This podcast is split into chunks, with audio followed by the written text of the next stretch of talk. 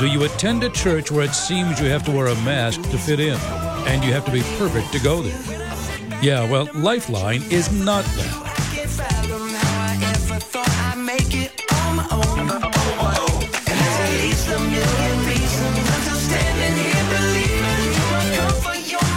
Right. Let's get back to it here. Thanks for listening to Lifeline on WDCX. Robbie Simons, Harvest Bible Chapel, Paul Martin of Grace Fellowship Church in Toronto. These two guys are helping to organize a big event that's happening in October here in the GTA, and grateful that you guys are willing to hang with us during some of those final phone calls and be a part of the conversation here. You're always welcome, of course. But yeah, so we're getting close. We're only like a month away, right? To the kickoff of the Gospel Coalition. We talked about this a few months back, but for anybody who missed it, can you fill us in on what Gospel Coalition is all about? Sure. Uh, the Gospel Coalition exists in the United States. They're uh, also up here in Canada. Really, what it is is an effort to bring uh, those who love the gospel that Christ died for our sins and was raised.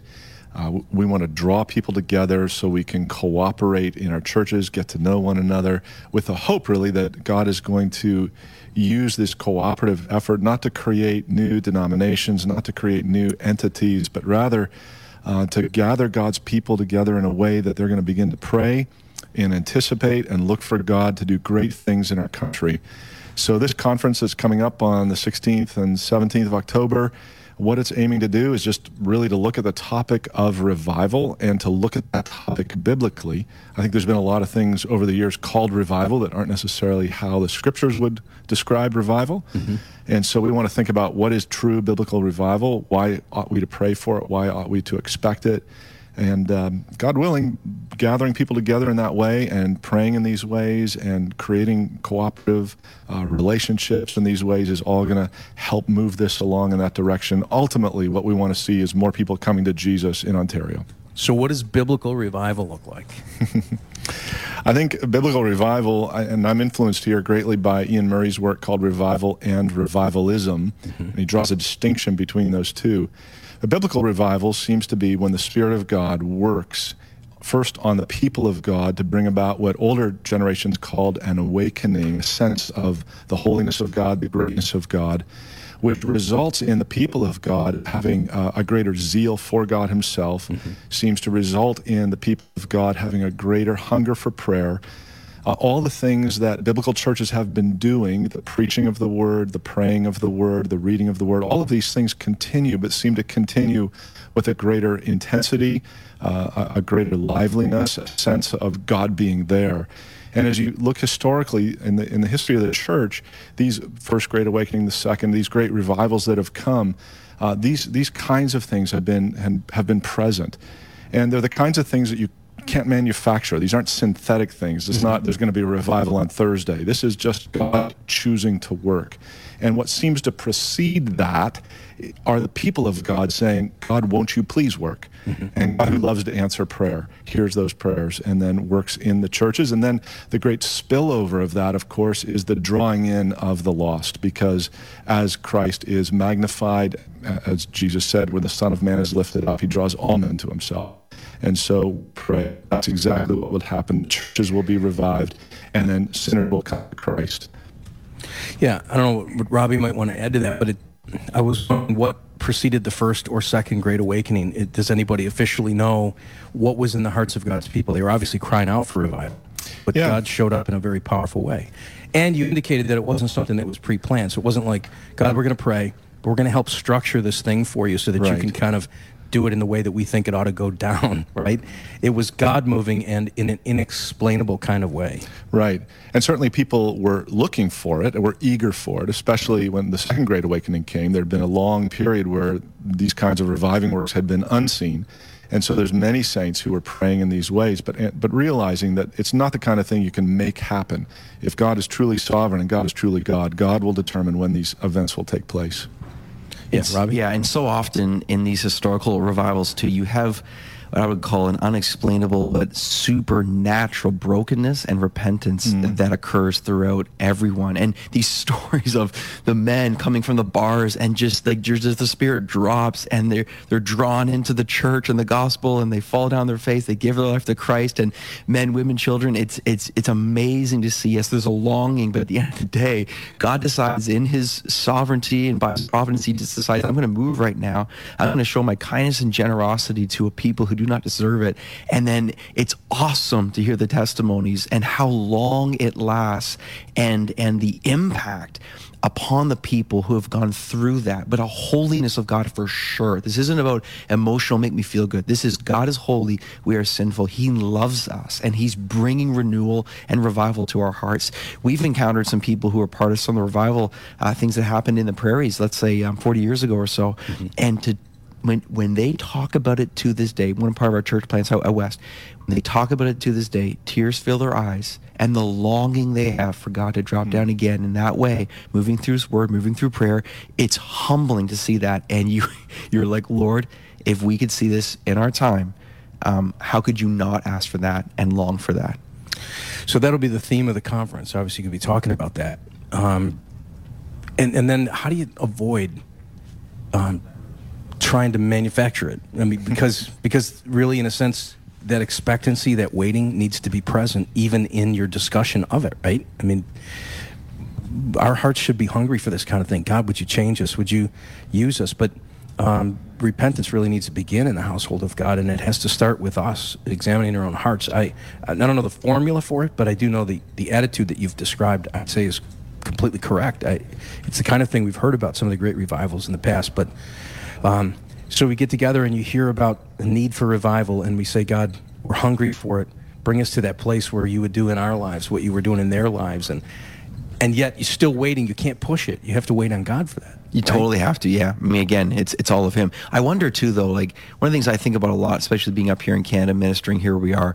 When the land turns as dark as it seemingly is, mm-hmm. and when there seems to be such an outward antichrist flavor among us right now, and such a rejection of God as a whole, whether in governments or whatever it might be, um, I can't help but believe the stage is being set for something as well, you know. And just I think when you look through history, so mm-hmm. often when it seemed like it was it was beyond recovery and the worst of the worst was all around you, then all of a sudden God in His grace, He decides to move in in those situations for a few faithful people, which then unexplainably spreads to hundreds and sometimes thousands and thousands of people that all of a sudden, by the grace, are brought into the kingdom, and then the impact and the influence and the writing that goes on, the preaching and the prayers. I mean, it's just amazing. So that's my hope right now. Just like looking around, and I know there's a hunger. People are out there right now, people listening right now, starving for truth, starving for purpose in life. It's only found in Jesus Christ. And if God, He snaps His fingers, all of a sudden, there are people waiting, waiting to be led on fire in the gospel. And so we ask, we pray, and we get ready. I think we get ready and we mm-hmm. preach and have expectation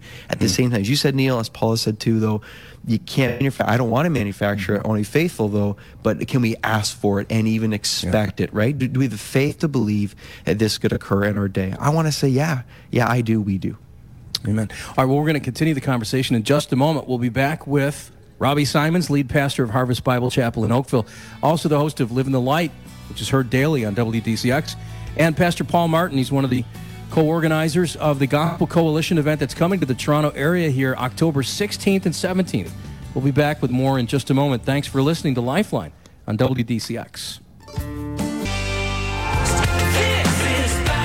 Alzheimer's is the nation's sixth leading cause of death, but you can help end it. Join Team WDCX as we walk to end Alzheimer's Saturday, September 19th in Delaware Park.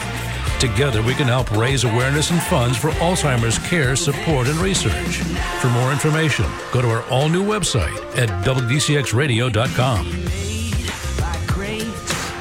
Grateful to have you listening to Lifeline here on WDCX. And we've got Paul Martin, who's pastor of Grace Fellowship Church in Toronto, with us here at Harvest Bible Chapel, and Robbie Simons, who's lead pastor here and host of Live in the Light, talking about the Gospel Coalition event that's coming on October 16th and 17th. The goal is 500 people. You're at 300 or, so, and coming out of the summer, headed into the fall, can imagine that God will bless and, and fill that up. You, know, want, you want a little bit of good news? Yeah, absolutely. We just extended the early bird registration uh, for another week because Oh. we had a little glitch. So 99 bucks and you're in, but that'll end in a week. Perfect. Okay. And to register, there's a website, obviously. There is. You should probably Google TGC Ontario, and you would find that website, which I will also try to find. Zach, will, Zach Mann will hook us up right here. Uh, the Gospel Coalition event in Ontario. All right, so we'll get the official uh, website for you, but the early bird rate has been extended, and this is uh, a a, conference that's going to be of great benefit to pastors and leaders, but everybody in the body of Christ is eligible to come. You were saying earlier, right?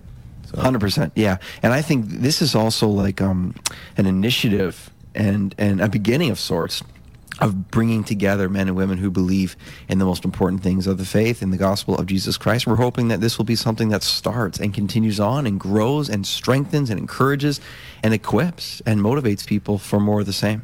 We've had some conversations on the other side of the border about some things we see going on in the Buffalo area that are just unprecedented. Some amazing um, signs that God is working in new and fresh ways among His people. Uh, churches working together with unprecedented cooperation, you know, across denominational lines, just saying, here's funds to go plant your church, like things that you would have never seen in years gone by. But there have been, over the last 20 years or so, numerous uh, individuals and organizations that have spent time just walking the streets of Buffalo and praying. Uh, there's a group that we play all the time, Brothers McClurg. In the early days when they were uh, still called Relevant Worship, they would just go out numerous times during the week and just walk the streets and pray. And God is really doing something different. There's there's signs of life, is what I'm saying. You guys seem to indicate that there were some encouraging signs as to how God's moving amongst people here. And I wonder if you could identify maybe what some of those things are. Just I, you know, even the willingness I would think for this uh, rebirth of the Gospel Coalition area and the idea that there's this much interest already is a good place to start. But are you encouraged? I mean, you, you get a sense that you feel that God's people are ready for something new and fresh.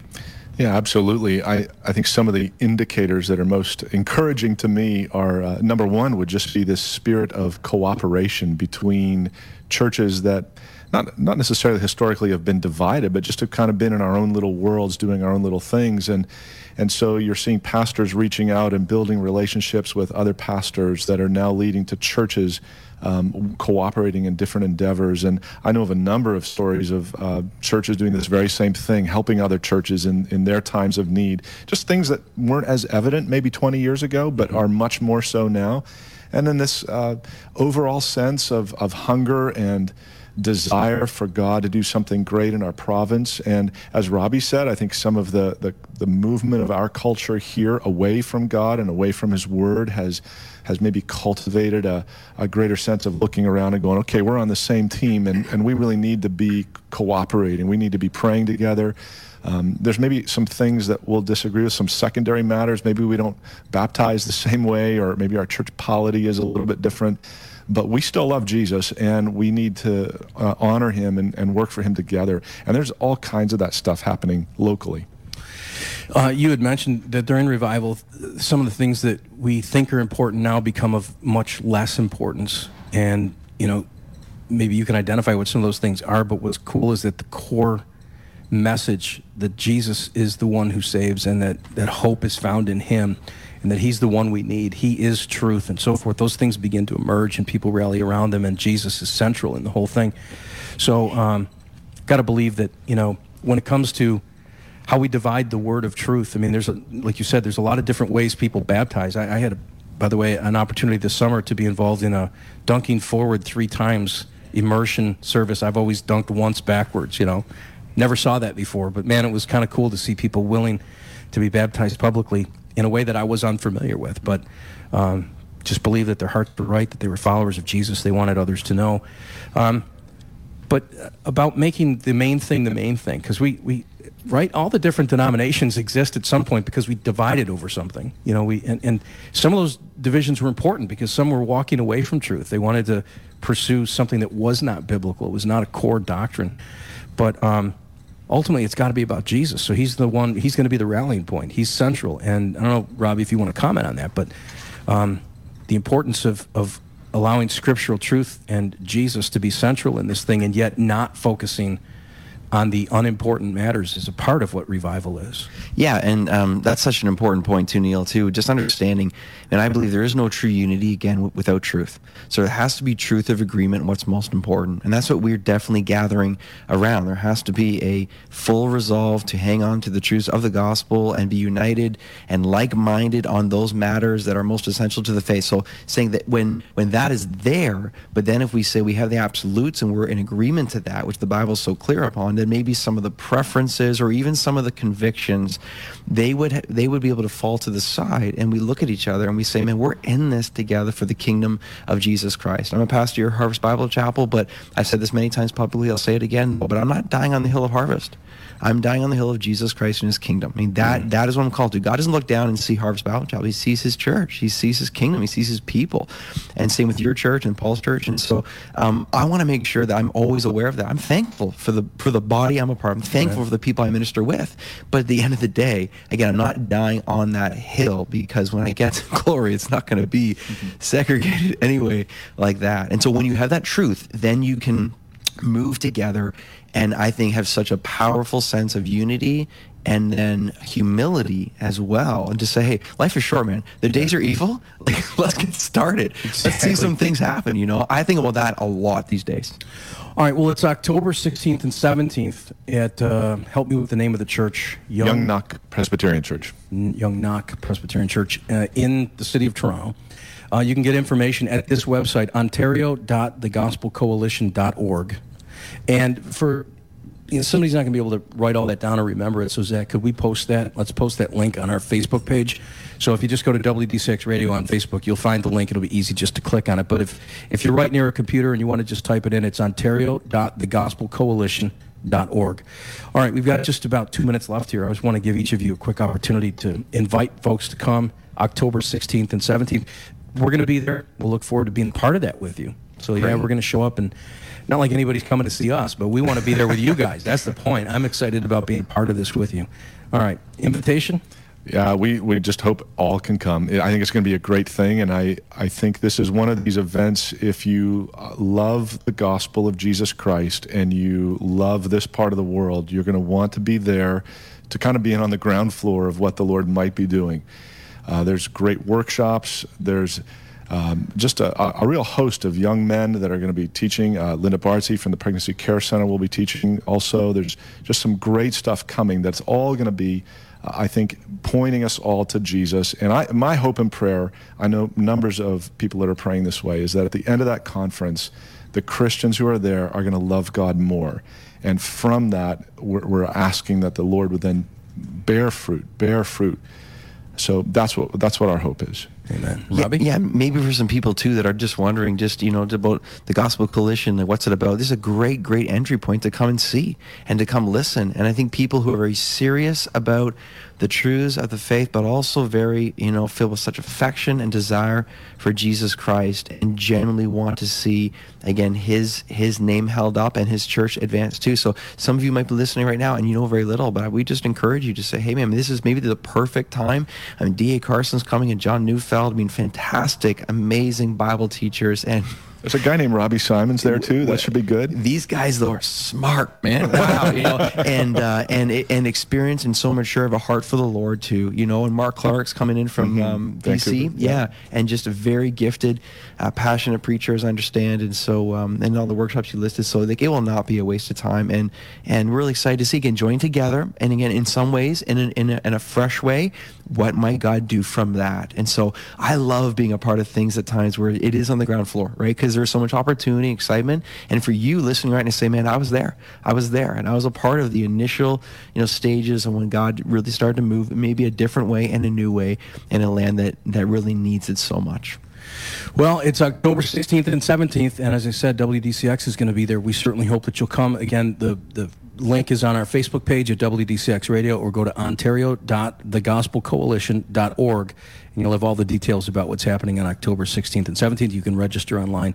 But Robbie and Paul, thank you guys for being with us. Thank you, Neil. Look forward to hanging out with you and Neufeld and the guys, right? It's going to be awesome. All right, so we're going to be back with more of Lifeline in just a moment. Thanks for listening. A Thursday edition here on WDCX.